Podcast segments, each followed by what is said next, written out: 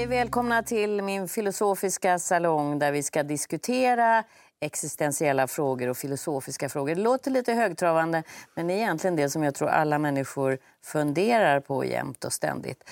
Vi ber er också där ute att vara med och höra av er med frågor och eh, dessutom finns det här som en podd.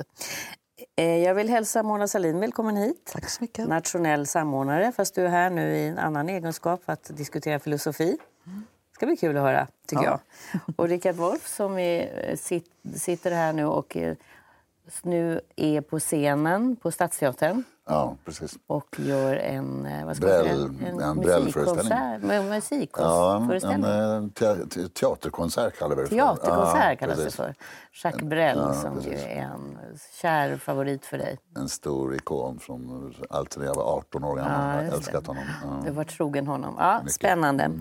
Jag tänkte jag skulle börja med en tittarfråga som eh, är en spännande fråga tycker jag. Det är Jan Ölander från Västerås som bara först slängde ut frågan så här och sen utvecklade han den lite. Vad innebär det att ha levt sitt liv? Och vi frågade honom vad han egentligen menar och då sa han det här är en fråga som han har funderat på i princip hela sitt liv. Han eh, utbildade sig till eh, psykolog, pluggade till det och då grubblade han över den här frågan när han fick den ifrån läraren i klassen. När han var ung så tänkte han ah, det är väl bara att leva. Men sen när han har blivit äldre så förstår han att det egentligen handlar om hur du har levt ditt liv och vad det har för betydelse. Har du levt ditt liv där du själv har bestämt hur du vill leva då kanske du ser på döden med tillförsikt. Men har du levt ett liv där du funnits till för andra och deras önskningar kanske blir svårare att närma sig döden. Så tyckte han. Ja, Nylander, vad säger ni? Ja, jag har tänkt mycket på det sedan många, många år tillbaka när jag förlorade ett barn. Han var ett år. Så det blev ju hans liv. Ett år. Och då, då sa en av mina döttrar att tänk att eh, Johans liv gick slut så fort. Men ändå var det ju ett helt liv. Eh, Så ibland tycker jag vi, vi dömer ofta liv efter hur långa de har varit eller hur långa perioder de har känts meningsfulla. Och ändå är det bara själva detta att leva och ta till sig glädjen i att leva. Det är i alla fall min fundering som har växt ju äldre jag har blivit. Att leva, att ha en bra dag. Mm. och Att stanna upp och Ja. tänka nu är det en bra dag eller nu är en bra stund. Precis. Jag tänker nu sådär att, äh, att, att, att ha levt sitt liv. Att, jag, jag tänker att det finns någon slags uppfyllelse. Någonting som man är ä- ä- ämnad för. Eh, som kanske inte, som inte har att göra med karriär eller, eller, eh, eller kanske yttre betingelser. Men att, eh, och det handlar väldigt mycket tror jag om att, att själv ha vågat staka ut sin väg. Att inte till varje pris ha varit styrd av vad andra, andra har velat att man ska göra. Utan man själv burit sig, sig själv som en, eh, som en, som, som en eh, kompass i livet. Alltså, dit ska jag, det vill jag. Och där, där känner jag mig väldigt lyckligt lottad. I, så, I så motto. Du har haft din kompass hela tiden. Ja, även när det har varit motigt så har jag ändå känt så att det finns någonstans dit jag vill. Och som jag har försökt uppfylla. För jag tänkte så här, först så låter det enkelt tyckte jag. Vad innebär att leva sitt liv? När man tänker att det är klart att det är positivt att ha makt över sitt liv och känna att jag har liksom en kompass och så vidare.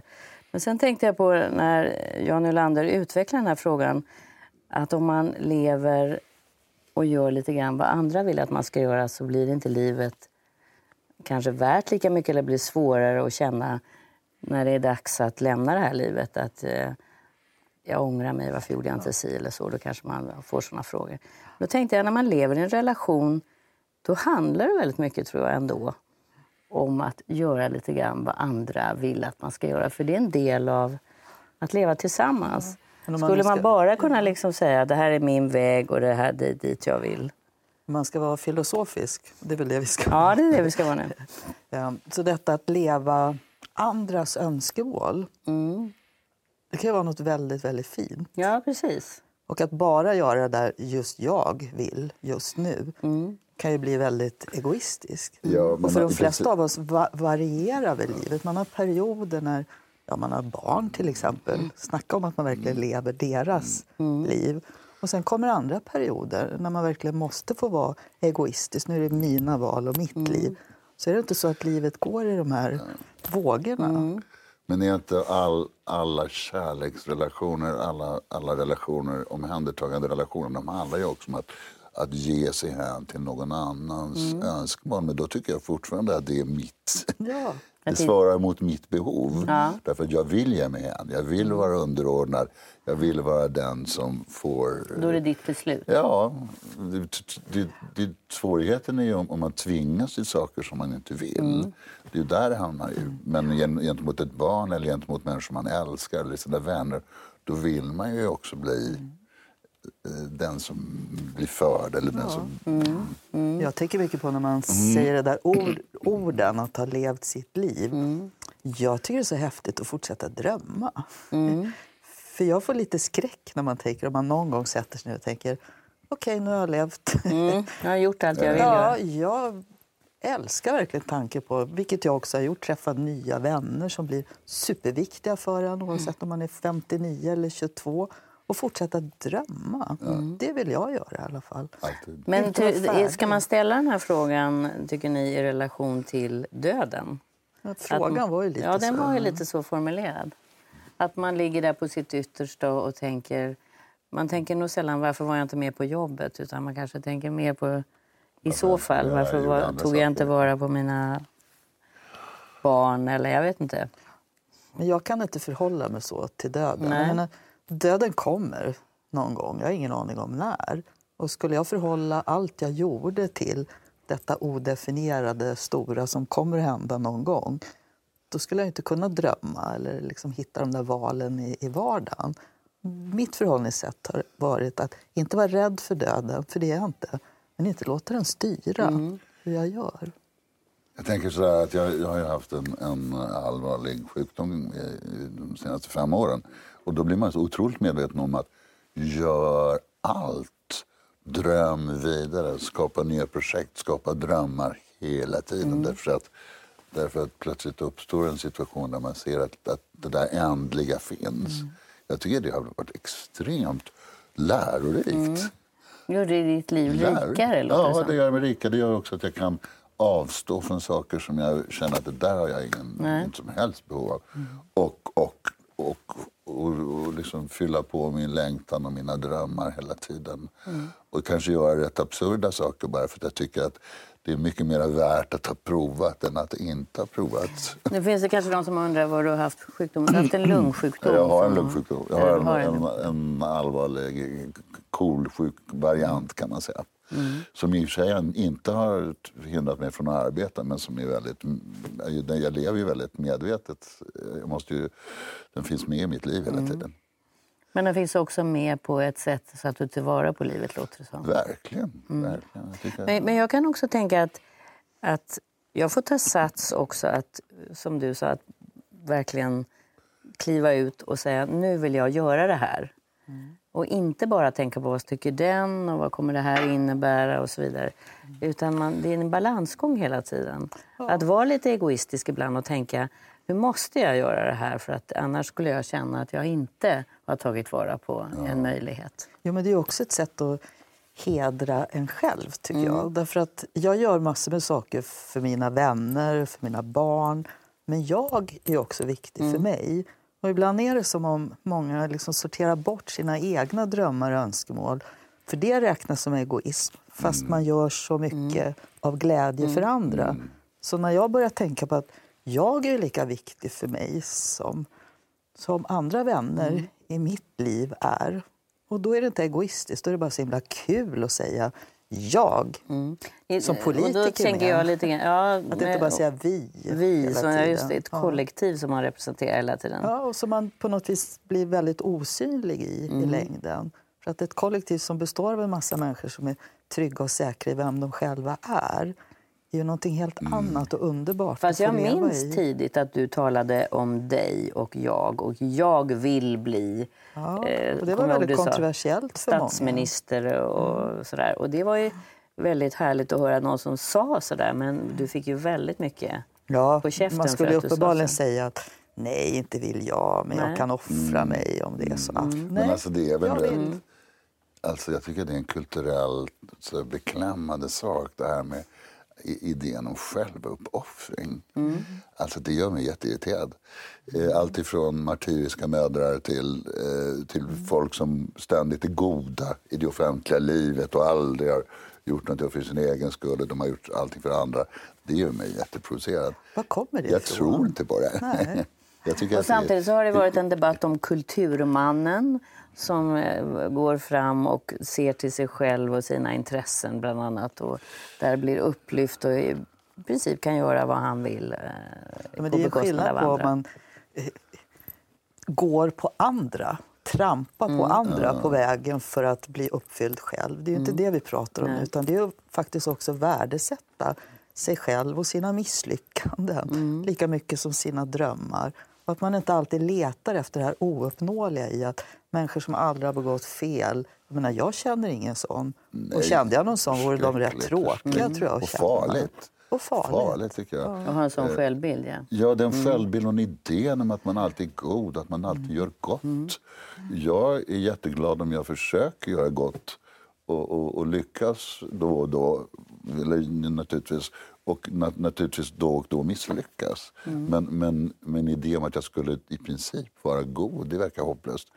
Men funderar man eh, mer på de här frågorna senare i livet? För att om vi går tillbaka till frågeställaren Jan Ölander så säger han att när han var ung tänkte han det är väl bara att leva på. Och nu tänker man mer... Ja, men det beror ju på vilka situationer man är. Eftersom eh, jag var väldigt ung när jag förlorat barn så hamnar man ju i de funderingarna inte bara teoretiskt utan på riktigt. Så att det där hänger väldigt mycket på. Eller man råkar ut för en sjukdom själv. Jag tror ändå man måste vara mer nyfiken på att erfarenheterna som omger en i livets olika situationer, att det är de man måste återkomma till och förstå värdet av. Och inte bara se att det där var en jobbig dag, men nu var det en bra dag. Utan att se att allt hänger ihop på något vis. Jag lärde mig någonting av det andra. Ja, Mm. så är det. För döden kan man inte tänka bort, men man kan låta den styra hela sitt liv. Och då blir det inte kul. Jag tycker att tiden och det så kallade erfarenheten den ger ju en, en, en bild av att vissa saker blir mindre betydelsefulla. Man känner att ah, nu floppar jag det här, eller det här blev inte precis jag hade tänkt mig. Och sen kan man se ett som längre förlopp som har att göra med den där, och där tycker jag att man då blir tydligare, omhändertagande, sina vänner. Att man har koll på, oj vad länge sedan vi hördes. Nu får vi nog kolla om allt är bra. Såna där eh, saker som, som man som ung inte riktigt hinner med. Det där tycker jag att man, det tycker jag att jag själv i alla fall blir. Jag, jag lugnar mig för en massa små saker och, och, och så ser jag plötsligt att nej, men det, här är en, det här är något viktigt element Ja. i mitt liv och den måste jag vårda. Ordet viktigt, att man verkligen Ja, lägger en annan innebörd. Men när jag som har känt dig i drygt 20 år, jag se- ser ju verkligen hur du har förändrat också det. Att liksom inte bli jätteskits över små saker. Nej, nej. Och sen liksom lugnt och fint bara sitta och njuta av en Ja, men kväll. Eller, ja. saker. Men, Jag tänker också på att eh, det är lätt att göra sig till ett offer och tro att man inte har makten själv att ändra och bestämma. Det är så viktigt att varje sak, varje situation så har man ett val. Sen kan det vara oerhört svåra val. Men man möter ju, man möter ju tyvärr ibland kvinnor, kanske mer förr, som sa att ja, men nu är det så här att jag får göra det här, jag får ta hand om det här för det. Nej, man måste stanna upp. Du har valt det här. Ja. Och det är ett svårt kanske val, eller svårt att se att man har valt det, för det är lättare att vara offer ibland. Ja, och ett val är ju inte det som ofta man tänker på. Alltså att det är en given sekund när man väljer att gå höger eller vänster. Utan ett val är- påverkat av många situationer i ett liv. Och detta att göra sig själv till offer, eller att andra betraktar en som ett offer för omständigheter kan ju vara oerhört knäckande för just självförtroendet och insikten om sig Men själv. också, det finns ju vinster i det också. Eh, att bli ett offer. Kortsiktigt och delvis. Mm, ja. Så att jag tror man får vara lite själv, man får, då får man vara lite självkritisk och tänka ja men nu valde jag det faktiskt det här själv. Ja, eller varför valde jag det? Ja, eller varför valde jag mm. Jag har alltid mina föräldrar som förebilder. För de, de levde i ett sånt här gam, gammaldags äktenskap i 40 år. Och där, där min mamma fick göra en del kompromisser. Mm. Eh, sådär, kvinnokompromisser. Eh, minska sin arbetstid, vara hemma några år, flytta till ett annat, en annan ort därför att pappa behövde det. Så. Hon var aldrig en sekund ett offer. Mm. Aldrig en sekund. Hon valde ett liv. I detta liv, i den kontexten, den epoken, den generationen, så, så fanns det här. Hon valde det därför att hon ville följa honom. Mm. Hon var icke, när hon närmade sig 90, att hon gnällde över någonting. Nej, det, mm. det är just så intressant. Mm. Det är ett val. Det är ett mm. mänskligt val. Var helt medveten om jag får lägga vissa mm. saker åt sidan för att det här ska gå. Hörrni, jag tänkte vi skulle byta ämne faktiskt. Och, eh, vi ska göra en liten, liten paus och sen så kommer vi tillbaka med en fråga som ni där hemma kan sitta och fundera på. Får man skilja sig eller separera från någon som är mycket svårt sjuk?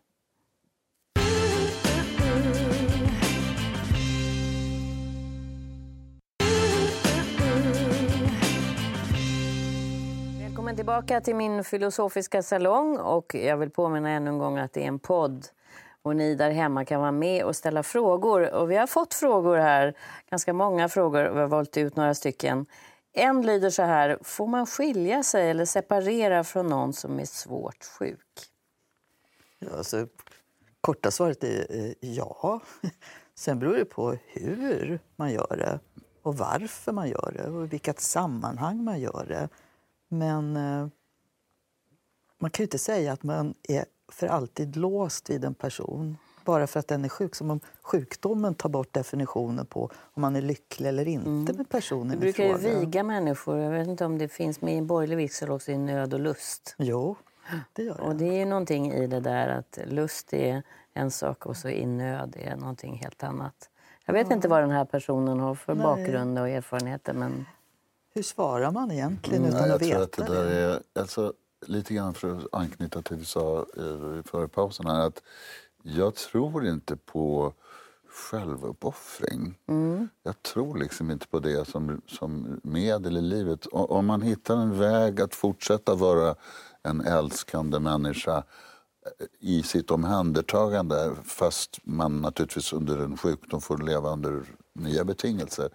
Då, då kanske det funkar. Men, men, men, men i princip, om, om, om, om det blir så att jag tvingas till ett, en offersituation för att min, min partner har blivit sjuk och jag inte längre står ut med detta. Då, jag förstår inte, det är klart att, mm.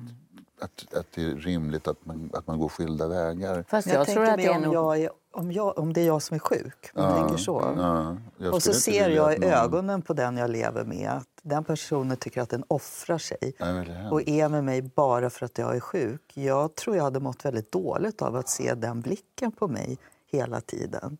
Mm. Så det är inte säkert Samtidigt kan man ju säga att det är en komplicerad fråga för ja. att, att lämna någon som är i en nödsituation är ju också någonting som eh, jag tror man går inte ur en sån relation eller, utan att bära med sig någonting väldigt tungt. Jag bara menar att det är, det är svåra filosofiska funderingar både hos den som mm. är sjuk och hos den som, som inte är det. Mm. Och det bör man nog fundera över, att självuppoffringen kan vara lika stor hos den andra. Ja, precis. Men jag, jag kan tänka på det i situationen när jag varit sjuk också. Att jag vill absolut inte ha känslan av att folk känner sig tvingade till att mm att, till något slags omhändertagande. Utan det då, då föredrar jag att vara i en formell sjukvård. Ja, det tror jag var Lena Andersson. Vi hade någon liknande ja. fråga som sa att jag vill då att hellre att jag får betala eller att, ja, jag, liksom, att det är betalt jobb ja, från än samhället. att någon ska med liksom mm. tungt hjärta behöva, behöva ta hand om mig. Mm. Det är lite identiteten också, för det har vi pratat om ibland. Om folk som bara vill prata din sjukdom. Ja, ja, ja, ja det är lite mm. tråkigt. Så är det tråkigt, mm. Att du möter det menar du? Ja, det, kan, det, det, det, det, är en jättetrist situation. Men, men, men jag tänker på... Min mamma var ju till exempel en sån person som sa så här, aldrig i livet, ni ska aldrig, aldrig, jag vill aldrig hamna i det läget att ni ska behöva ta hand om mig. Mm. Hon, hon tyckte att det var det gräsligaste som fanns. Mm. Uh, men det kan ju hon tycka, men det kan ju finnas en sån här pliktkänsla. Absolut. Som är, ja. ligger ganska djupt in i varje ja. människa. Att man ska ta hand om att det är, ja. det är inte kul och jag vill kanske inte men utan plikt så skulle... Det är Göran Rosenberg som bland skriver i sin bok. Mm. Att plikten är viktigt i ett samhälle. Jo, men för mig... Jo, plikt är viktigt, men eh, plikt som bara har plikten som drivkraft mm. kan vara en ganska farlig sak mm. i ett samhälle också. För då, då kan vi prata om lojalitet med saker som man egentligen inte själv tror på men känner att man måste. Så man bygger man bara på plikt så kan det dra ett samhälle åt en väldigt farlig och auktoritär riktning. Och sen finns det andra plikter. Jag tänker, jag är förälder. Det kommer jag vara resten av mitt liv. Oavsett vad barnen gör mm. eller vill eller inte så kommer min identitet också att hela tiden vara att jag är mamma.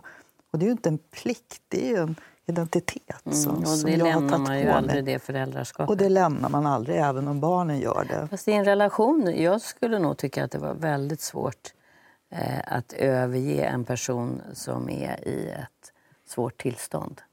Jo, men då, då, och jag då kanske du inte riktigt... vill det. Nej, alltså det kan ju vara så. Då, att det innerst inne...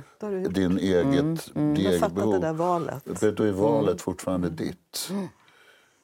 Men jag kan också tänka mig en sån situation där hänt alltså människor blir svårt handikappade mm. i relationer. Mm. Och, och sen så har man naturligtvis partnern i sig har, ännu, har ett, ett, helt annat liv att se framför sig och har kanske en annan partner som den, sen, som den person som har drabbats av svår mm. sjukdom kan acceptera också. Ja. Det finns ju det finns ju okonventionella lösningar mm. också. Mm.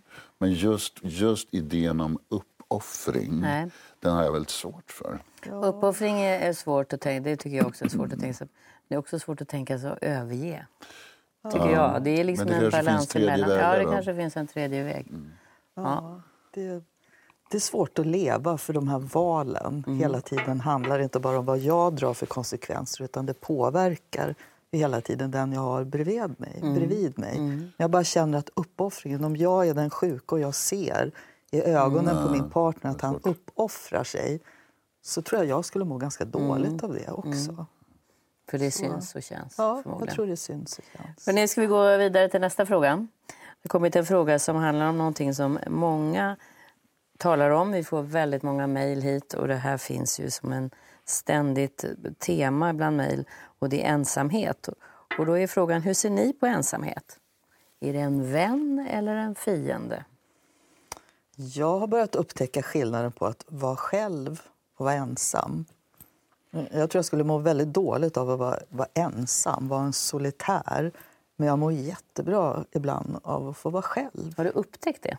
Ja, jag har inte riktigt förstått skillnaden innan på att vara mm. ensam och vara själv. Har du varit dålig på att vara ja, själv? Apropå det här att mm. vara, få vara egoistisk, mm. få prioritera mig själv och faktiskt njuta av. Jag tycker om mig själv, jag tycker om att umgås och Vad upptäckte du då? Som du inte, var, för tidigare var det någonting som du inte ens tänkte att du hade nej, rätt till? Låter det nej, utan jag var mamma och jag var riksdagsman, jag var minister, jag var, mm. jag var en massa saker. Men vad var jag? Mm. Jag upptäckte att jag är en kul person. Mm. Och jag tycker det är kul och jag är nyfiken och jag börjar träna. Jag gör massa roliga saker som, mm. bara för att jag vill. Och jag tycker om ibland att vara själv. Men jag skulle aldrig vilja vara ensam. Och vad, vad lägger du i ensam? Ja, att vara övergiven, att uh, sitta och längta efter sällskap men mm. inte få det. Att uh, ha vänner som inte hör av sig. Mm. Den definitionen på ensamhet ser jag framför mig med, med mm. sorg. Men att vara själv, mm. det gillar jag. Det är lite lyxigare att kunna välja själv. Att ja, jag vill vara det... själv än att och ändå ha den här tillgången till människor. Ja, så finns det en trygghet i att sitta och ha, tråkigt om du missförstår mig mm. rätt. Att sitta i soffan, öppna en bok, eh, laga någon mat. Bara vara. Jag tycker om det. Bara vara. Vad tycker du, Rickard? Ja, jag är ganska bra på det. Jag har levt väldigt mycket ensam i bemärkelsen utan partner under ganska långa perioder. Jag tror mm, säkert mer än halva mitt vuxna liv har jag gjort det. Så det har jag lärt mig. Sen har jag... Ensam i bemärkelsen att du inte vill egentligen? Ja, både och. Jag, det, där är nog inte, det där vet nog inte jag själv riktigt. Uh, jag har nog sökt partner nästan hela tiden. Men jag har också levt väldigt mycket för mitt jobb. Mm. Extremt mycket för mitt jobb. Vilket har under perioder gjort att andra saker har varit rätt ovidkommande. Och då blir man när jobbet, föreställningen är slut och man går hem, kan det infinna sig någon då slags ensamhet? Då infinner sig eh, stundtals en väldig känsla av, av övergivenhet som, som jag då naturligtvis som många andra kompenserar med ett vidlyftigt socialt liv eh, som, som jag älskar. Jag, är väldigt, jag älskar verkligen det sociala mm. livet. Mm, jag är en sån som vi tycker... älskar att du gör det. Nej, men det är väldigt intressant för att jag tycker det är så otroligt kul mm. att, att sitta och prata med människor, mm. att ha vänner omkring och det är jag väldigt duktig på. Men jag har ju en sån, jag har ju svackor som har att göra med att hur, hur, hur, hur, varför lyckas jag aldrig lösa det där långsiktiga liksom relationsfrågan? Och då uppstår en ensamhet i, ja, det, i det, de det, mellanrummen? Ja, det mm. Fast, fast, fast jag är, liksom, jag är ju, apropå på, vi har pratat om tidigare också, jag är också en människa som på något vis försöker förstå att det här är saker som, som då kanske dynamiskt hjälper mig för, för att jag berättar saker som, som är intressanta i mitt jobb. Och sådär. Mm. Men, Men det är klart att det finns... göra med, kommer, vi har pratat ibland om där du står på scenen, alltid, alla känner igen dig, du är liksom i blickfånget. Och, och det älskar ju du att göra, mm. precis som jag gör. Det är också en del av politiken, att stå i centrum, vara med i tv, ge intervjuer. Men just därför så är det ibland så himla skönt att kunna stänga Absolut. dörren. Jag När jag jätte... åker på semester då åker jag gärna till ställen där jag vet där är inga svenskar. Mm. Så det blir lyx för mig att få gå i två veckor och ingen tittar. Så förutsätter inte eh, att gilla ensamhet förutsätter nästan att man har också andra delar mm. av sitt liv där man är allt ja, annat än ensam. Ja, det, ska säga. det är så. Och, och, och, jag tror att just det är väl saken också. Mm. Att jag har ju bundit mitt liv väldigt mycket med att det är människor omkring mig och, och också därigenom funnit en möjlighet att, att, att stå ut med ensamhet. Mm, mm. Men, men, ähm, du vet att de finns där? Ja, de finns där. Jag har ju mm. ett väldigt... Äh, väldigt äh, För många människor som hör av sig vittnar ju om en ensamhet som inte är positiv, som det Absolut. Låter, utan man känner att mer kanske övergivenhet mm. än, än uh, att vara själv och att det är skönt att stänga av. Det går en svensk en eh, dokumentärfilm just nu som handlar om vad är den heter? Den väldigt rolig titel. Um, The Swedish Way of Love. Ja, Jaha, som ju tar, tar fasta väldigt som mycket på att, att vi det verkar som att vi alla är ensamma. Ja. Mm. Men det är ju det är ändå så att eh, statistiskt så är det väldigt många som bor i singelhushåll i, i eh, Stockholm till exempel.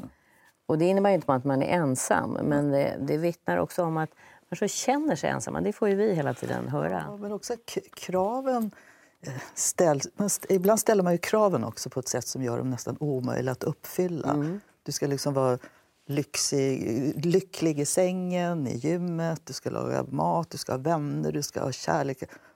Och så fort någon del av de här liksom, mm. kraven fallerar så blir man så olycklig. Mm. Så ibland är det ju nyttigt, har jag känt, att när man är själv, för att man tycker om att vara själv, så märker du också vad du själv verkligen prioriterar, vad som egentligen är viktigt mm. och vad du egentligen känner dig övergiven av. Det kanske inte är relationen i sig, utan någonting annat som, som fattas och som man söker. Men jag kan ju känna, som också lever i det här på, någon, på en scen och i ett brus, att man måste stänga av för att lyssna inåt. Mm. För det är så oerhört lätt att bara springa vidare. Och hade Bob Hansson här som upptäckte att han gick med vagnen till dagis framåtlutad. Men han hade ju inget bråttom egentligen så han stannade upp och bara... Att vi liksom hela tiden fyller livet med nya saker. Och då finns det inte den här reflektionstiden. Uh, jag skulle nej. inte stå ut om jag, om jag skulle välja ett liv idag. Då skulle jag ju längta efter att man har ett um, en relation där jag ändå har två, tre dagar själv i veckan. Ja. Men, jag, alltså, jag är ju en bra kontaktannons. Obsessed, obsessed av idén att jag måste få sitta två, tre timmar alldeles tyst för mig själv och för att arbeta. Mm. Hörrni, det får bli sista ordet. Ja, det var bra ord. sista ord. Tack ska ni ha för att ni kom. Tack ni som har varit med. Var med oss nästa vecka igen. Då är vi tillbaka och firar fortfarande tio år.